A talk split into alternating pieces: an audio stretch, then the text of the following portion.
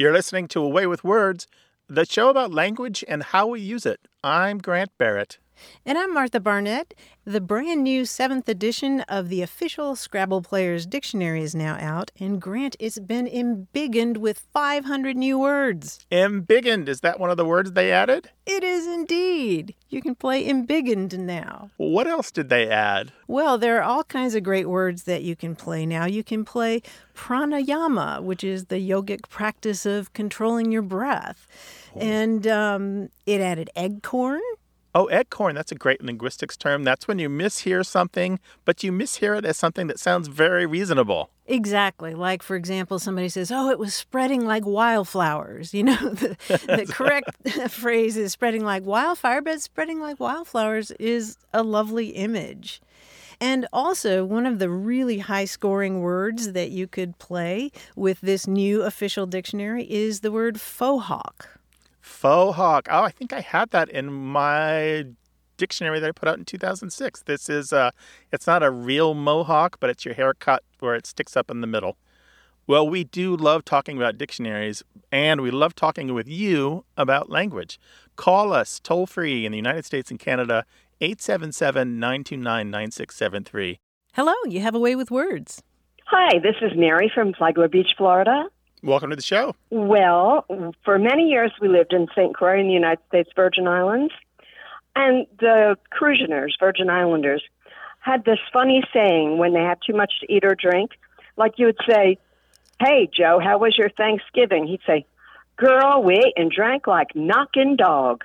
And I never knew what that meant, and I was wondering if you had any clue. Oh, I love this question. I lived on St. Croix for six months. Knocking dog. It meant that you, I think you ate so much you were just falling over like, I don't know. Yeah, that's right. Yeah, it's about uh, abundance, and um, nobody's quite sure why it means abundance, but it goes back to the 1870s. 1870s. Yeah, there's a report in a Huh. Bahamian newspaper talking about all of the fruit from Jamaica that's arriving in New York and how much the New Yorkers love it.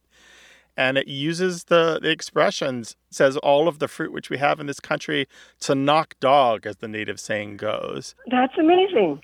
Yeah, sometimes it's used in other places like Trinidad and Tobago to mean um, very cheap or, or, or a low rate of pay. But you'll also find it Ah. mentioned in Guyana as well. And, um, and it probably pops up in other Caribbean islands too. So, one example sentence in the, the dictionary of Trinidad and Tobago English is she was a very ostentatious woman and she was not prepared to hang up any curtains that were knocking dog and cat in the village. Oh my goodness, I love that it. means cheap. Huh. So, a lot of times it's just about something that's um, in excess or is that's that's just like there's so much of it that it's like almost worthless. No fooling. Oh, that's great. Yeah. Great. It's a Oh, strange wow. saying, isn't it? It's It's very so- strange. Language is so strange. And of course, in the Caribbean, it's English, but they have French influence and Dutch Mhm. influence and people that have settled there. In fact, the U.S. Virgin Islands, there's a lot of Danish influence. Yeah, although it's not as much as there there might be as long for as long as the Danes held uh, St. Croix. Yeah, the Danes bought it in 1900, I think. Uh, Yeah, well, I remember when I was in St. Croix, there was a Danish couple that decided to retire there, thinking that there would still be some Danish spoken. They did not last very long because there was no Danish spoken. No, no. That's funny. oh well, uh, Mary, I gotta say thank you for reminding me of the lovely time I had in St. Croix, which, by the way, is still a lovely place to go. And um, it is. I'd love to get back again someday. We haven't been in quite a while. me too. And Mary, All we will talk to you again sometime soon. Thank you very much. Okay, thank you for answering that Bye-bye. question. Bye, Mary. Bye bye. Our website is just knockin' dog with answers to your language questions. You can find them at waywordradio.org. Or if you've got something new that we haven't touched on yet, you can find tons of ways to reach us at waywordradio.org slash contact.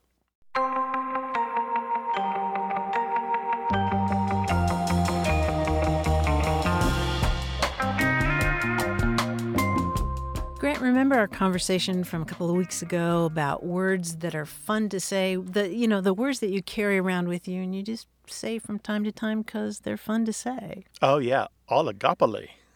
Oligopoly. Oligopoly, that's uh, the domination of a market by just a few producers. Oh, that makes sense. Yeah, like oligarchy is the Yeah. rule of the few. Yeah. Well, that conversation prompted an email from Sue Ann Barnes, who lives in Jackson, Tennessee. She wrote to us about a scene in a 1955 movie called The Glass Slipper. And uh, it's it's a really dated movie, but there's this lovely scene where an older woman is talking to Cinderella, and she says, "Cinderella, Cinderella." Such a beautiful word. I like it very much.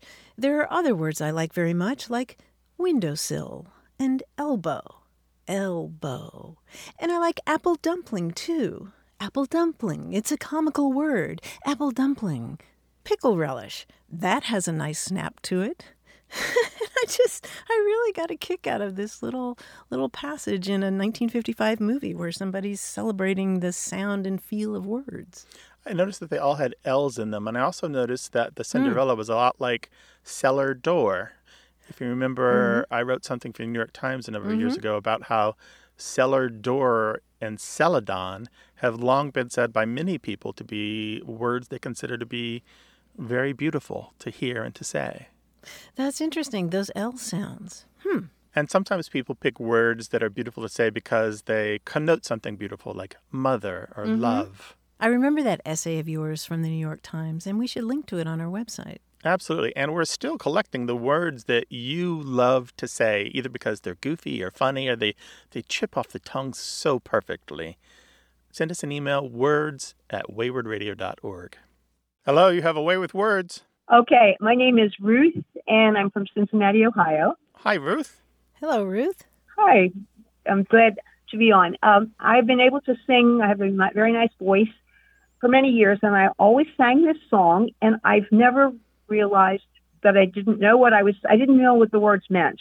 It's a song from uh, Roger and Hammerstein, uh, "Sound of Music," and it's the song about Maria. So it says, uh, "How do you solve a problem like Maria? How do you catch a cloud and pin it down? How do you say a name that means Maria? A flibbertigibbet, a will o' the wisp, a clown. Now, there's the place. I don't know what a flibbertigibbet is, and I know sure don't know what a will o' the wisp is. So, uh, anything you can do to help me would be wonderful because it's kind of embarrassing to sing long songs you don't know.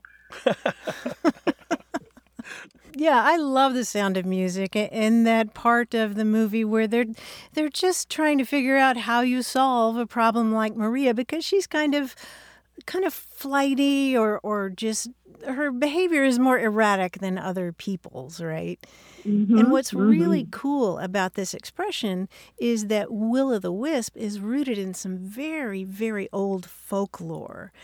And it has to do with this ghostly light that sometimes hovers over marshes and swamps. It's probably swamp gas caused by decaying vegetation. And you don't see it that much now. Uh, but hundreds of years ago, when there wasn't artificial illumination, um, this was something that's that people talked about and folklore about this glowing gas usually involved um, stories about a mischievous sprite or fairy who lured people into following that light at night. And they ended up in swamps or they ended up in marshy ground or, or, or going through briars and that kind of thing. And so a will o' the wisp was a kind of supernatural trickster uh, who bewitches people. And earlier than will o' the wisp, we have the expression will of the torch. Um, and that refers to this fairy or sprite who's uh, luring people into the swamps. And uh, will of the torch or will with the torch eventually became will o' the wisp or will with the wisp. Here's the key the wisp is an old word that means a bundle of sticks or a handful of straw that you would light like a torch. And so uh-huh. this word, this expression, goes from the sneaky sprite who's luring people into dangerous places, and then more generally, in modern times to an elusive goal or somebody who's got that behavior that's uh, mysterious or confusing. Here's another cool aspect of that, Ruth. In parts of England, this glowing swamp gas was sometimes represented by another mythical figure, another character who carried a light to lure unsuspecting people, and that character was Jack of the Lantern. Does that sound familiar? Of course, fairy tales. Yeah. Yeah, it's now memorialized in our glowing Jack O' lanterns. And there are so many different versions of these stories, but um, they all have to do with, with that kind of glowing swamp gas. How cool is that? Fantastic. That's wonderful to know. And and wonderful to know that I'm not, you know, that I'm singing something well, quite like the Maria in the story. What a genius Rodgers and Hammerstein and music is for all of us yeah. Oh, absolutely. And you mentioned flibbertigibbet. That's that's another fun word to say. Um, mm. In the 16th century, that meant a, a chattering woman or, or, somebody who's kind of flighty, and it's probably just a nonsense word. But uh, Will o' the Wisp has that fantastic history behind yeah, it. Yeah, the, the flibbertigibbet might represent the sound of somebody chattering, mm-hmm. like doing that, where you can't mm. quite make out what they're saying. They're talking so much. Yeah, almost onomatopoetic. Thank you so much for talking with us, Ruth, and take care of yourself. Thank you, and and all all good health and uh, safety to you too. Bye bye. Bye bye. Bye bye. There are lots of ways to reach us. Email words at waywordradio.org, Toll free in the United States and Canada, 877 929 9673. We also have phone numbers for Mexico and the United Kingdom on our website at waywordradio.org slash contact.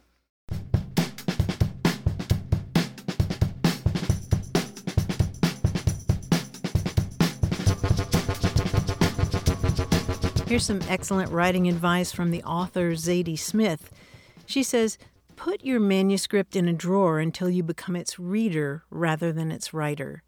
And Grant, that makes such a difference, doesn't it? it? I mean, the the corollary to that, the other advice is start that project early enough that you have time to put that thing in the drawer, right?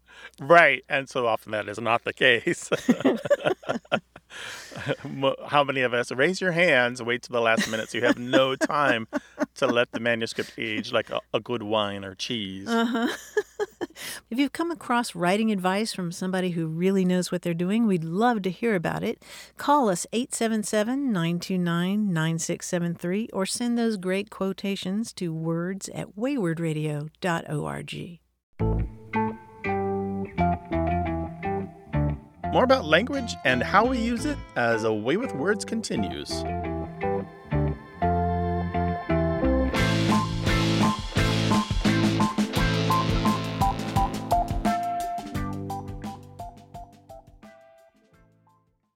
You're listening to A Way with Words, the show about language and how we use it. I'm Martha Barnette. And here he is, that handsome man, our quiz guy, John Chaneski. Hi, John. Hi, Grant. Hi, Martha. You guys look great today. Thank, Thank you very much. yeah, uh, I'm so happy to be here to share a puzzle with you guys. This one is is sort of uh, uh, near to my heart because my family and I are big into Renaissance fairs. You know, we attend the one in New York just about every year, and yes, we do so in costume. Shout out to my cosplayers. We were at the fair once, and I saw a cosplayer in armor, but he was also sporting pretend cuts of meat now, I was abashed not to be the one who figured out that he was supposed to be sirloin of beef. Oh, dear. this, uh, this knight is sirloin, but what other knights could there be? Okay. A lot. A Camelot. I'll grant a knighthood, you tell me the name. The surname of the knight. Oh. For example, for being the last contestant left on a popular reality competition show that has taken place in Borneo, the Amazon, and the Australian outback. I hereby dub thee Survivor. Survivor, yes, Survivor. I will warn you, I will be using this regal voice for the entire quiz. For your excellent craftsmanship, providing porcelain chamber pots to the castle, I hereby dub thee Ceramic. Ceramic, yes. well done. For exemplary service, keeping a sharp lookout on our enemies without their knowledge, I hereby dub thee Surveillance. Surveillance. Yes. Or, and his brother Surreptitious. yes, both of them. A double knighting. Very nice. For discovering that our swords would cut more accurately with the addition of a row of sharp, tooth like projections, I hereby dub thee. Serrated. Serrated, yes. Finally, for being an example of how to keep calm and collected, even in the midst of danger, your peaceful nature has earned you this knighthood. Arise. Serene? Very good. Yes, serene or serenity. Serenity. Serenity. Both of them. They're again brothers again. Serene and serenity, the two of them. Congratulations to them both. And congratulations to you, Grant and Martha, for working your way through this quiz. And we would certainly like to talk with you. So give us a call, 877 929 9673. See what I did there? Or send us an email. The address is words at waywordradio.org. Hello, you have a way with words. Hi, um, I'm Michelle. I'm calling from Peoria, Illinois, on the behalf of my best friend Liz Barton with a question. Okay, well, welcome to the show. Well, I had a question about a slang term that was popular when we were going to college at Bradley University in Illinois in the early 90s. Um, we had a term, it was squidding or to squid, and it referred to computer use akin to what would now be social media. Um, it was really before social media was a thing, but it referred to basically email, uh, Usenet, chat boards, things that were non productive, kind of just computing for entertainment. And we were never sure if this was a slang term that was unique to where we were or where it came from or if it had broader usage.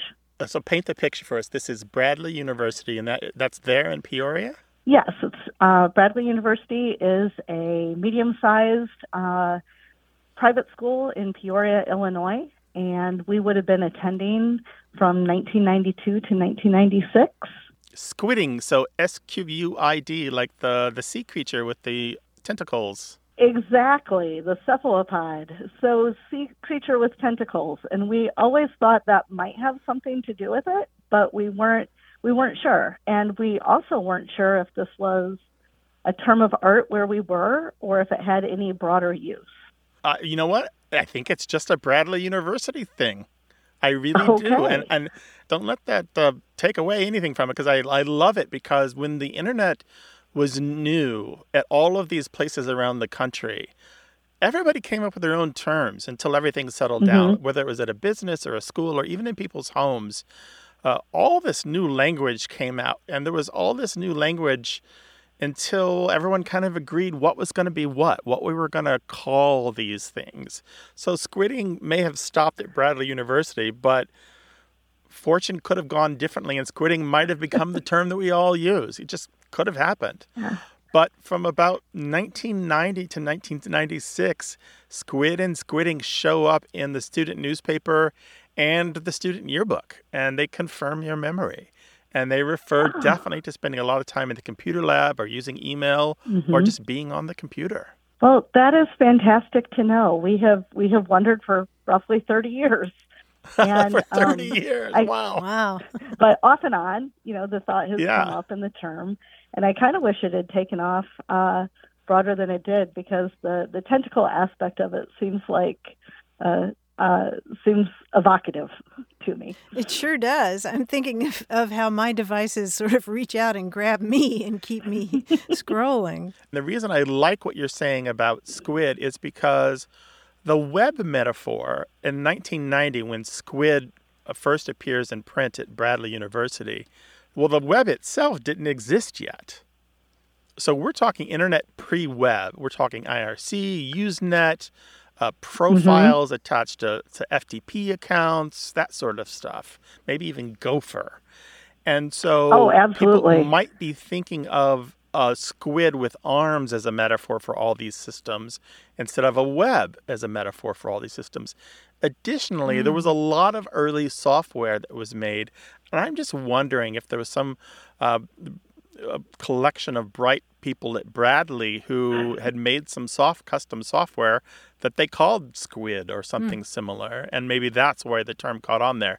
I haven't been able to find any evidence of that, but I wouldn't be surprised to find if there was a bit of software, the custom software that you could install to uh, put the settings on your personal computer, you know, the, whatever you needed to connect to the local internet that was called Squid. I would not be surprised. Oh. There was so much out there, and often I did take animal names like like a gopher um, mm-hmm. Or dog pile. or dog pile. Well, yeah, yeah, but that was that was later. But yeah. yeah. in the 1996 issue of the Bradley Scout, and that was the student newspaper, uh, someone credited as Summer has this big piece where they write, "You may be a squid if." It says uh, lines like, "If you've ever skipped class, a meal, a date, or a night's sleep to do something online."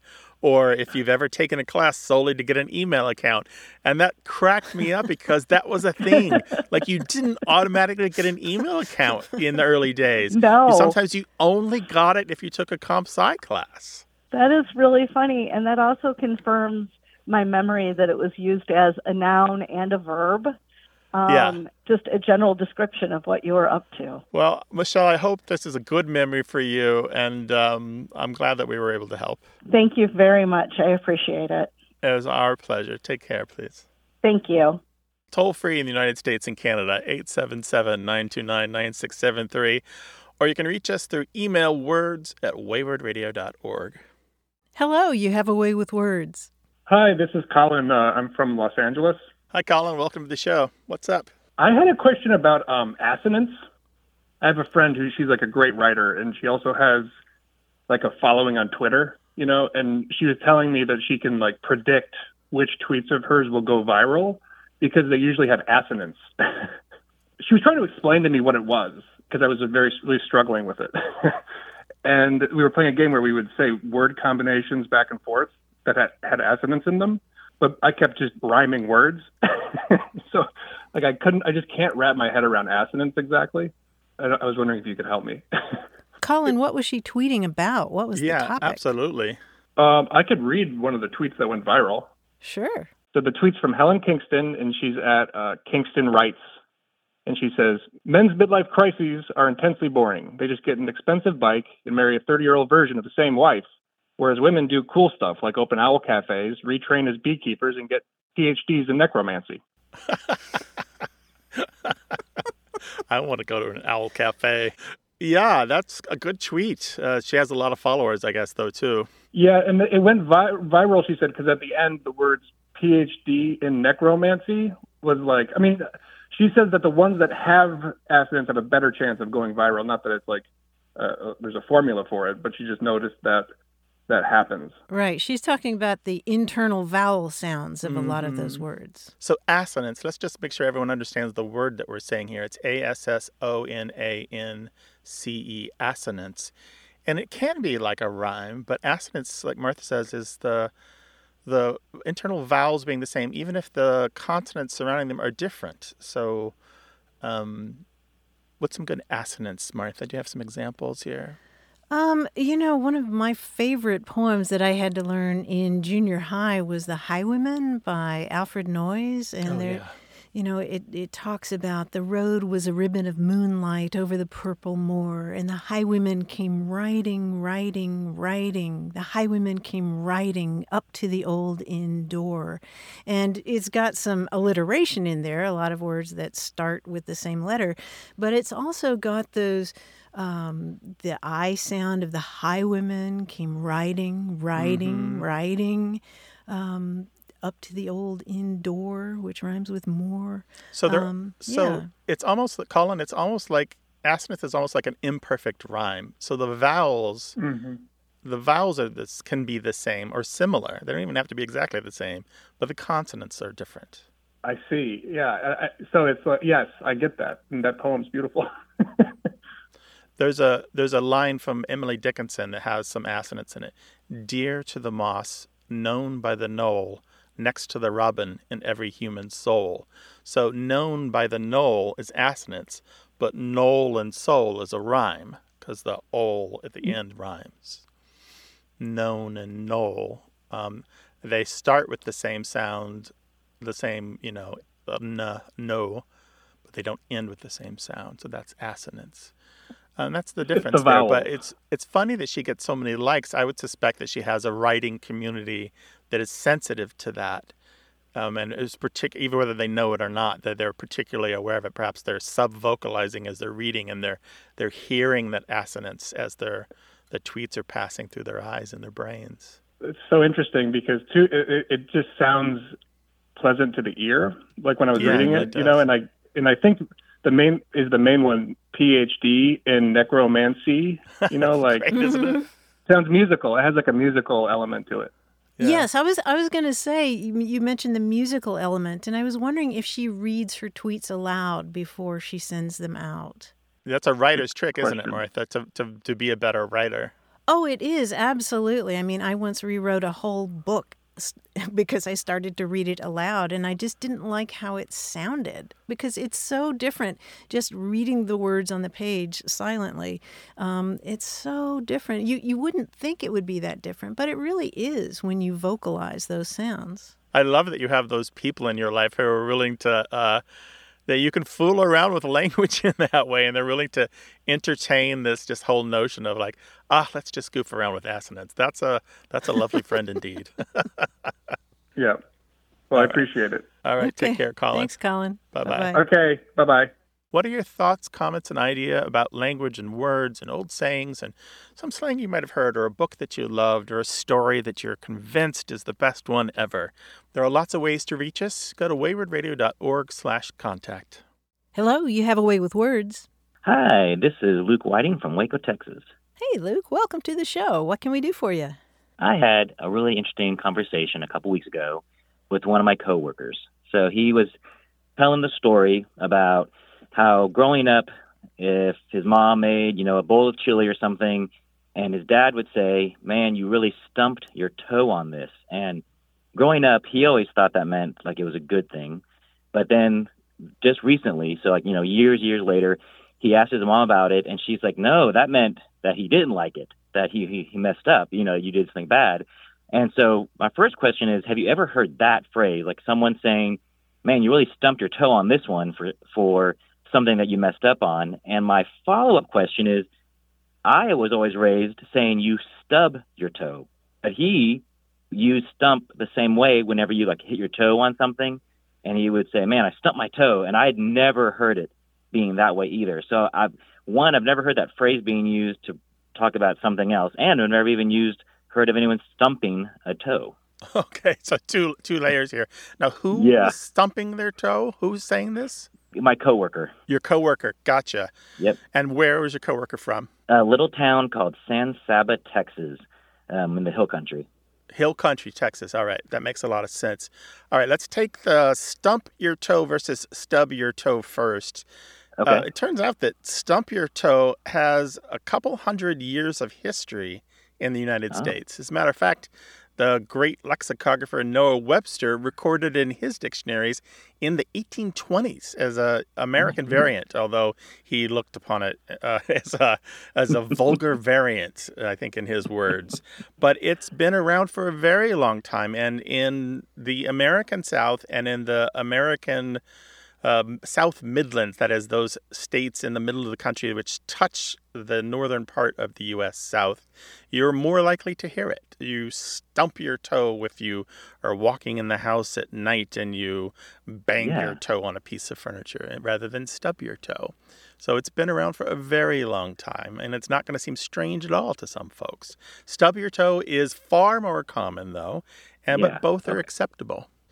Now, Okay. as far as being related to how you cook food, it turns out that you're plugging into something that Martha and I talked about on the show not that long ago, which is to put your foot into it. And this means to cook something particularly well. So you might say, This fish supper is amazing. She really put her foot into it. You ever heard that?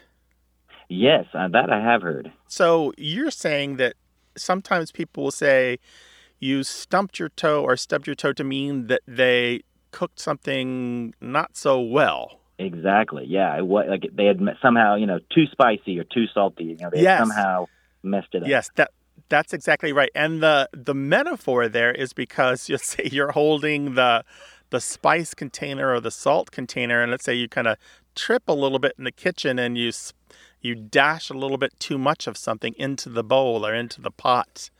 Um, you, uh, you added a little bit more by accident, so your your food ends up Yeah. a little too spicy or a little too salty or just not right. Now, occasionally somebody will say you stumped your toe when cooking to mean um, it turned out unexpectedly well. You did something of a Mm. little more, you added a little more of something on accident, Yeah. but you're not sure what, and it turned out unexpectedly well. you stumbled so- onto something good there. Yeah. Yeah, you're onto something good, but you don't know what you did right. but in any case, it was accidental. So Yeah, banging your absolutely. toe, in other words, if you're talking about cooking, could be good or it could be bad, right? Yeah, Exactly. yeah. Yeah. But in, That's but about- either way, it's still about uh, it's an accidental thing that happened. Your your coworker is completely fine with their usage. Okay. Now it may not be a common usage, but it's acceptable. And um, would he speak that way, say in a formal situation? Ah, maybe not. But he should definitely be himself among his friends and his family. Okay. I will let him know. He'll be glad to hear that he was right. Sure. Well, thanks for sharing your story, Luke. bye bye. Bye bye. Well, send us your food questions, your language questions, your stories about words you use every day. We'd love to hear about it. 877 929 9673 or put them in an email to words at waywordradio.org. Away with Words is about language seen through family, history, and culture. Stay tuned for more.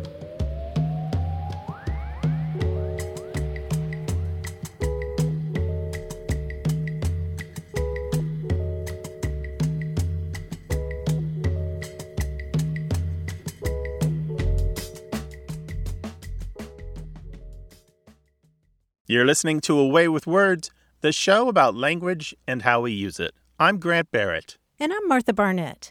Kelly Barnhill is the author of four novels, including The Girl Who Drank the Moon, which won the Newbery Medal for Children's Literature.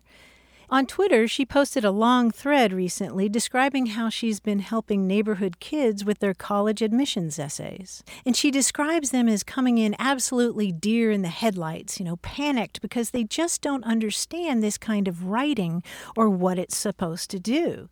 And so she makes them tea and she has them put their laptops away. And then she says, We talk a little bit about life or worries or the world. We talk about memories. I have them tell me stories. And then I hand them an old notebook and I start lobbing writing prompts at them. I tell them that they don't have to worry about any of this. No one will see it. They just have to keep their pencil going for five minutes and then stop when the timer goes off. And then she tells them, write about a memory, pretending that it's happening right this very second. Write about a choice they had to make as though it's happening right now. Write about food or work or the bus or the snow.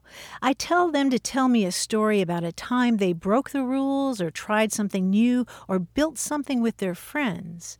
And she describes how, for them, it's a really strange form of writing, that most of them have never done anything like that, you know, writing in their own voice and writing about their own unique experiences with themselves at the center of this story. And then she says, invariably there's a moment. They'll have pages and pages of material, memories, moments, thoughts, arguments, explanations, seeing their point of view as something that belongs entirely to them. And then they see it an arc, a beginning, a middle, and end. Oh, they say.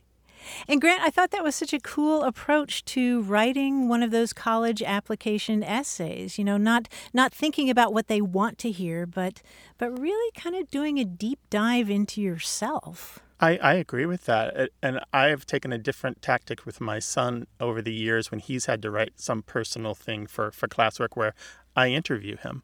As if I'm the Mm. reporter. You and I both have reporter skills, Mhm. and he's my subject. And I kind of make it formal. And he's never been treated like that before, where somebody's actually interested in him and quizzes him not as a father or even as a friend, but as a uh, as a stranger, uh, somebody with a, a distant business relationship, you know, or a, a distant kind of remove that he's never encountered before. And it's I bet these kids not only have never had to look deep inside themselves, but have never had somebody of her professional skill Mm-hmm. um, work with them and use her professional tools on them. They've never encountered somebody so equipped and so qualified to extract from them the the gems that are inside. Yeah, I really like your idea of interviewing the kid because um, I find so often, I mean, when I've interviewed adults, a lot of times they're so close to their own story, they can't even see it. You know, it's completely out of focus because it's right there in front of their face. And by leading them through some questions like that, they start to listen to themselves and, and realize, oh, I do have something to say. I am an expert on me and the way that I view the world. It's a thread on Twitter that's really worth reading, and some of the comments were really great too. Somebody said, what a potentially life changing gift you're giving these kids, sort of like that rocket NASA launched into the asteroid, a little nudge that can alter a lifetime trajectory. Oh, that's so perfect. Wh- what an image. That's exactly right. Right? So, so this thread again, and we'll link to it on our website. And it's by what is her name and what's that book? Her name is Kelly Barnhill, and I want to recommend her website as well, kellybarnhill.com, uh, because she's very opinionated about writing and teaching and education, and uh, it's it's a very stimulating read. She's the author of the Newbery-winning "The Girl Who Drank the Moon." Oh, that's a lovely title as well. Like I said, we'll link to that from our website. We love the stimulating conversation that you share with us. Call us toll free from the United States and Canada, 877 929 9673, or tell us your thoughts in email, words at waywordradio.org. Hello, you have a way with words. Hello, um, this is Katie Turk, and I'm calling in from Greenville, South Carolina. Hey, Katie, welcome to the show.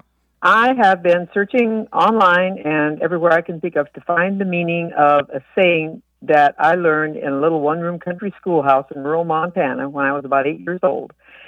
It's aver, something you would say to someone that it's like you, ooh, you saw something maybe that they didn't want people to see. It was kind of a teasing comment. aver. And uh, it had occurred to me it might have something to do with with uh, Italian because there were some Italian immigrants who worked in coal mines uh, in the small town nearby. Since it's very similar to Spanish, I know a little Spanish. And a is T O, meaning to something, and V E R in Spanish means see. So, like, uh, there might be to see, like, I see you or I saw you. So I thought maybe it was a colloquialism in Italian, maybe that means shame or shamey shame. Oh boy, oh boy, oh boy, oh boy, oh boy. Ah. Katie, I have been collecting data on this for a number of years. And so your data is very useful and interesting to me. And guess to Wow. Martha as well. You're like the piece of the puzzle that slid under the couch that I've been looking for. You know, you've got the whole thing on the table and there's a hole in the middle. Yes.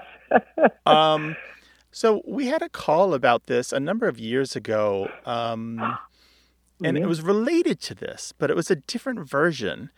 And she was from Albuquerque. And the way she described it, it was a thing that you would say when someone at school was reprimanded by the teacher or are called into the office.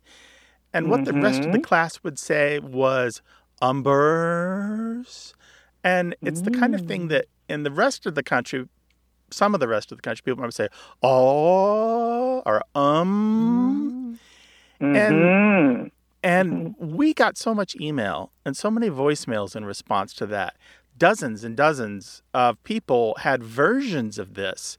And some of them were spelled like umber, like the color, but others were spelled U H V E R, sometimes with a B, sometimes with a V, um, uh, sometimes with an A or a U at the beginning. And a number of different people thought it might be related to umbrage, and I, I don't think it is. But most of the people who reported this came from the same part of the country. They had connections to Montana, just like you, but also the Dakotas, North and South Dakota, New Mexico, Mm-hmm. Arizona, Colorado, uh, Nevada, Hmm. Wyoming, all from the same region of the country. That's interesting, right? To a linguist, Yes. to Yeah. a sociolinguist, that's very interesting. Well, and especially because those places were populated, at least uh, by Caucasians. You know, we all came from someplace else. As a linguist, I know that before that, there were Spanish speakers. One of the oldest dialects of Spanish spoken mm. in North America is still spoken in Colorado and New Mexico. And mm. it's this long Spanish speaking tradition. And there's a long tradition of not only these Spanish speakers moving around as families, but as workers, uh, whether it was with cattle or moving with, for agricultural reasons or what have you, doing uh, work in the mountains or work in the fields and so forth. And I think it isn't Italian. I think you're right that it's Spanish and it's aver because there's a Spanish exclamation, aver, that has lots of variations and lots of uses, but many of them have something to do that's something like let's see or um, you're going to find out or we'll find out or I'll find out. And I think that's what we're looking at here is it's a version of the kids all saying, uh, you're gonna find out. Basically, a way of saying you're gonna you're gonna see what you're gonna you're gonna get, what kind of trouble you're gonna get into. Oh. Yeah, that's Martha. What do you think about this? Yeah, that makes sense to me. I mean, a ver to, you know, just see what's happening. You know, let me see that.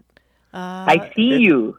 I saw you. Uh huh. Yeah, avere is so colloquial that even I have only two books that specialize in interjections in Spanish, and both of them do just kind of a, a poor job of covering aver. But I can find many, many uses of it in dialogues and, and fiction and in movie scripts where it seems they they approach what we're talking about here. Somebody says that's not going to happen, and somebody says aver, it will too, you- meaning you'll Uh-huh. see it will. Yeah. Yep. We have examples of English speakers taking words from other languages and modifying them in such a way that they no longer sound or feel like they come from another language. From Spanish, for example, from Mexican Spanish, people took the word chones, which is slang for underpants, and changed it to choners or chonies. Um, it's not widely used, but some people will know. Or the French word voila. Uh, some people have no idea that that's French, and they spell it W A L A. They don't know that it's French, and they just think it's an English, weird English word, voila. And that's what happens when a word becomes fully anglicized and fully, you know, naturalized in its in its new home. Well, let me add one more thing. One more thing. That little town with the coal mine, it's Yeah. called Roundup, Montana, where Oh, cattle lovely. were driven in. So we're looking How at possible that? Spanish herders too. There we go. Gold star to you today. I'm going to send you a trophy. In fact, that's amazing what you've done. So I'm really pleased to take your call. Oh, thank you so very much. Mystery solved. Okay. Well, I don't know about that, but how about this? Uh, it's another book on the shelf and towards the end of this mystery. okay. All right. All right, be well. Goodbye. Take care of yourself. Thank you. Bye bye. Bye Take care, Katie. Bye bye. Well, we, we want to be your student. And tell us something we don't know. Give us a call on the telephone. 877 929 9673 is toll free in the United States and Canada. Or um, spill your knowledge in email words at waywordradio.org.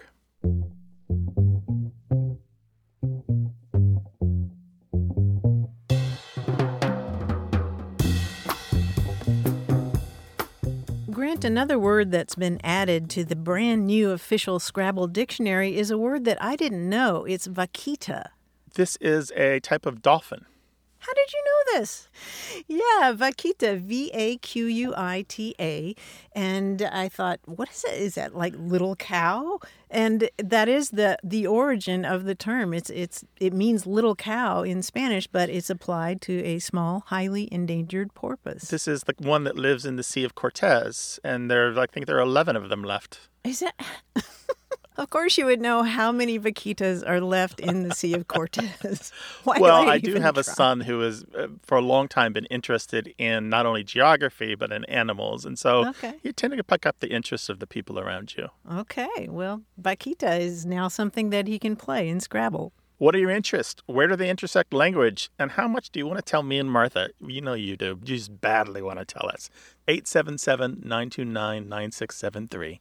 Hi there, you have a way with words. Hey, Martha. Uh, this is Steve, Where are you calling from, Steve? Wilmington, North Carolina. I was born and raised and lived for four and a half decades in New York City. Uh, not the island of Manhattan or, nor the island of Staten, but I lived in neighborhoods in the other three boroughs. Living in the neighborhoods that I did, I, I very early on heard about the luck of the Irish. Uh, people always talked about it when I was a kid, and kept hearing "Luck of the Irish, Luck of the Irish," and uh, I, I eventually, well, fairly young, um, I, I read up on the history of of Ireland, and it it sounded like the luck of the Irish wasn't very good for centuries. Mm-hmm. And so I was wondering how the I was wondering how the luck of the Irish originated, where that phrase came from, and I'd rather ask uh, two people who sound like they know what they're doing instead of opinionating. Oh, great. Our scam is working. um, Steve, let me ask you when you hear people say luck of the Irish, or when in the past when they've said it, are they expressing it as a positive statement? Always, always. I, I never hear. I never picked up any any irony. Um, it just seemed like when I was a lot younger that that the grown-ups repeated it, but then it, it just stayed, and you know the all the symbolism and the imagery and the pot of gold. Yeah, like the, and, the uh, shamrocks and the whole thing. you that whole thing. Yes, Yeah. exactly. Yeah, the, the American version of, of Irishness is a of a strange, weird thing. But if we go back to the Irish version of Irishness and talk about Irish luck or the luck of the Irish, uh, Mhm. it originated to very bad luck, just as you found, and and about the Irish seeming to get um, the sharp end of the stick so often throughout history. Um, the, not Mhm. just the potato famine, but the treatment from the British and the um, Yeah. just Yeah. uh, just history just did not treat the Irish well. But the Irish have a dark sense of humor, an ironic sense of humor, and you'll find it expressed in jokes and asides and and stories. Uh, for example, there's a, a bit of irony in the line that's something about uh, talking about a fellow who died one day and then his numbers came up in the lottery the next and isn't that the luck of the irish? It's that kind of ironic luck that the, that often talked about where you got lucky but it was too late or you got lucky but it was too soon or you got lucky but it turned out not to be luck at all you know or you thought you were lucky but it wasn't luck like like your your father gave you a house but it burned down right and then um, the irony got lost. You know, over the many, many years, the irony got lost, and all that was left was the positive notion of the Irish luck. And so it went from bad to ironic to positive. It, did that happen in Ireland or did that happen in in the U.S.?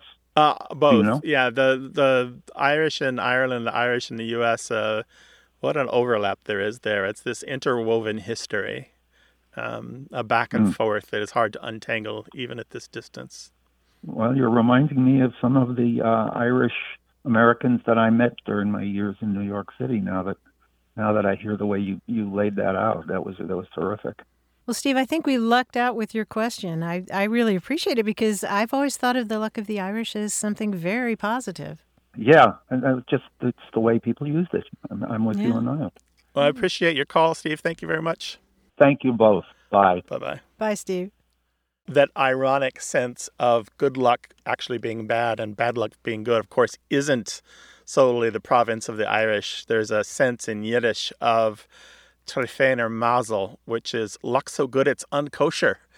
Well, of course, the Russian have a little different take on it. The version of Irish luck is to be born wearing a shirt, which is you're born so lucky that you're wearing clothes. Not so lucky for the person giving birth, but No, uh, well, it comes from the idea of babies born with a caul, C A U L. So, right. but this is a play on that. 877 929 9673.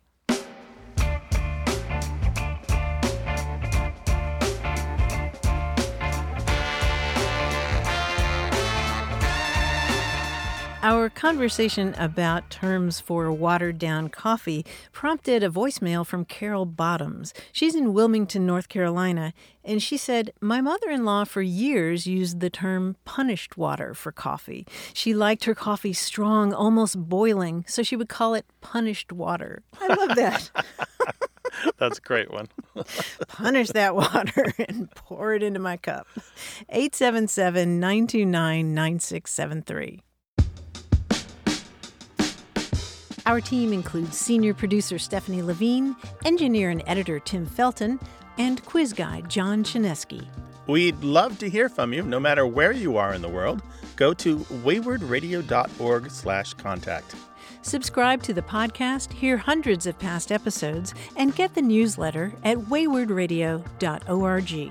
Whenever you have a language story or question, our toll-free line is open in the US and Canada. 1 877 929 9673. Or send your thoughts to words at waywordradio.org. Away with Words is an independent production of Wayword Inc., a nonprofit supported by listeners and organizations who are changing the way the world talks about language. Special thanks to Michael Breslauer, Josh Eccles, Claire Grotting, Bruce Rogo, Rick Seidenworm, and Betty Willis. Thanks for listening. I'm Martha Barnette. And I'm Grant Barrett. Until next time, goodbye. Bye.